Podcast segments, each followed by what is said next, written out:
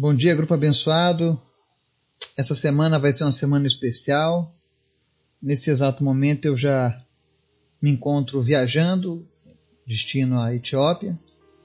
E como lá nós não teremos uma boa internet para os nossos estudos diários, eu resolvi fazer uma antecipação dos nossos estudos.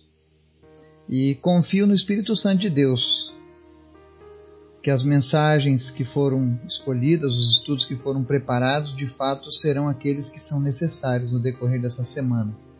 Né? Peço que vocês estejam orando por mim, pela minha vida, pelos missionários que estão comigo, pelo povo da Etiópia e pela minha família que fica. Que eu possa ir e retornar em paz e que eu possa compartilhar com todos vocês os milagres que Deus tem feito por todos os cantos por onde a gente tem andado. E essa semana nós vamos estar falando sobre, nós vamos identificar algumas mentiras que nós acabamos recebendo ao longo da nossa caminhada e que muitas vezes atrapalham a nossa vida com Deus. Vamos ver o antídoto para essas mentiras através da palavra do Senhor, tá? E hoje nós vamos falar sobre o nosso primeiro assunto, que é quando as pessoas sentem a sua fé enfraquecida. Mas antes da gente começar o estudo, vamos orar? Obrigado, Deus, por tudo que o Senhor tem feito, pela tua graça, pelas tuas maravilhas, pela tua bondade, pela tua misericórdia. Abençoa cada vida que está aqui nesse momento ouvindo essa mensagem, as suas respectivas famílias.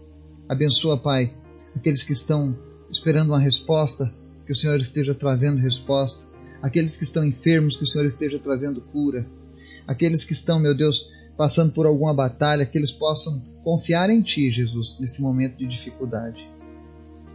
Nos abençoa e fala conosco através da Tua palavra, Pai, que nós te pedimos no nome de Jesus. Amém.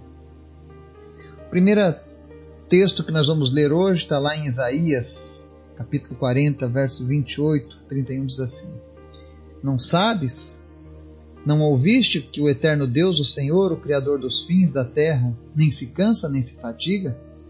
Não se pode esquadrinhar o seu entendimento. Faz forte ao cansado e multiplica as forças ao que não tem nenhum vigor. Os jovens se cansam e se fatigam, e os moços de exaustos caem.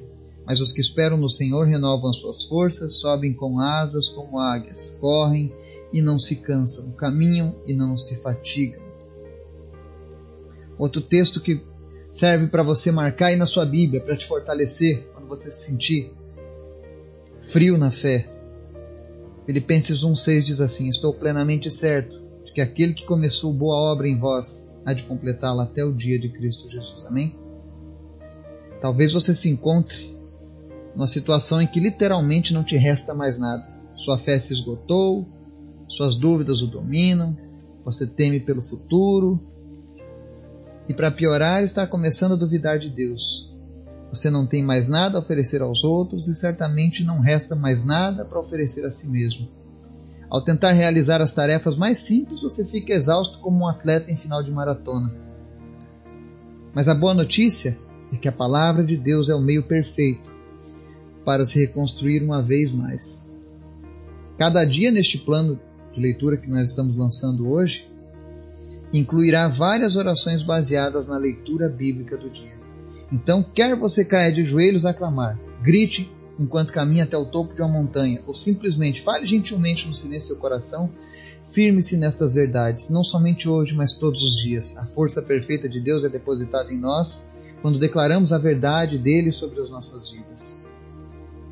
E o objetivo desse estudo que nós teremos a partir de hoje, dia 23, é: nós vamos aprender a orar a Bíblia eu não sei se você já foi apresentado a essa forma de aprender as verdades de Deus, mas eu faço isso no meu curso lá nos Estados Unidos. Em breve estou trazendo esse curso agora para o Brasil e nós ensinamos as pessoas a orarem a Bíblia, a, a entenderem princípios através da oração dele. Então, hoje você vai chegar na sua casa, no seu trabalho, onde você costuma fazer a sua leitura Bíblia, da Bíblia, e abrirá ela no livro de Isaías 40 e vai ler dos versos 28 ao 31, mas não apenas lendo. Eu quero que você ore essas passagens. Ore as passagens de Filipenses capítulo 1, versículo 6. Grava bem esses versículos. Então você vai ler e vai fazer a oração em cima desses versículos, para que isso comece a se tornar uma verdade no seu íntimo, no seu interior. E durante toda a semana eu vou estar aqui deixando versos da Bíblia, passagens da Bíblia, para você orar e assim fortalecer o teu conhecimento com Deus. Amém? Que Deus nos abençoe e eu espero que tudo esteja bem. Em nome de Jesus. Amém.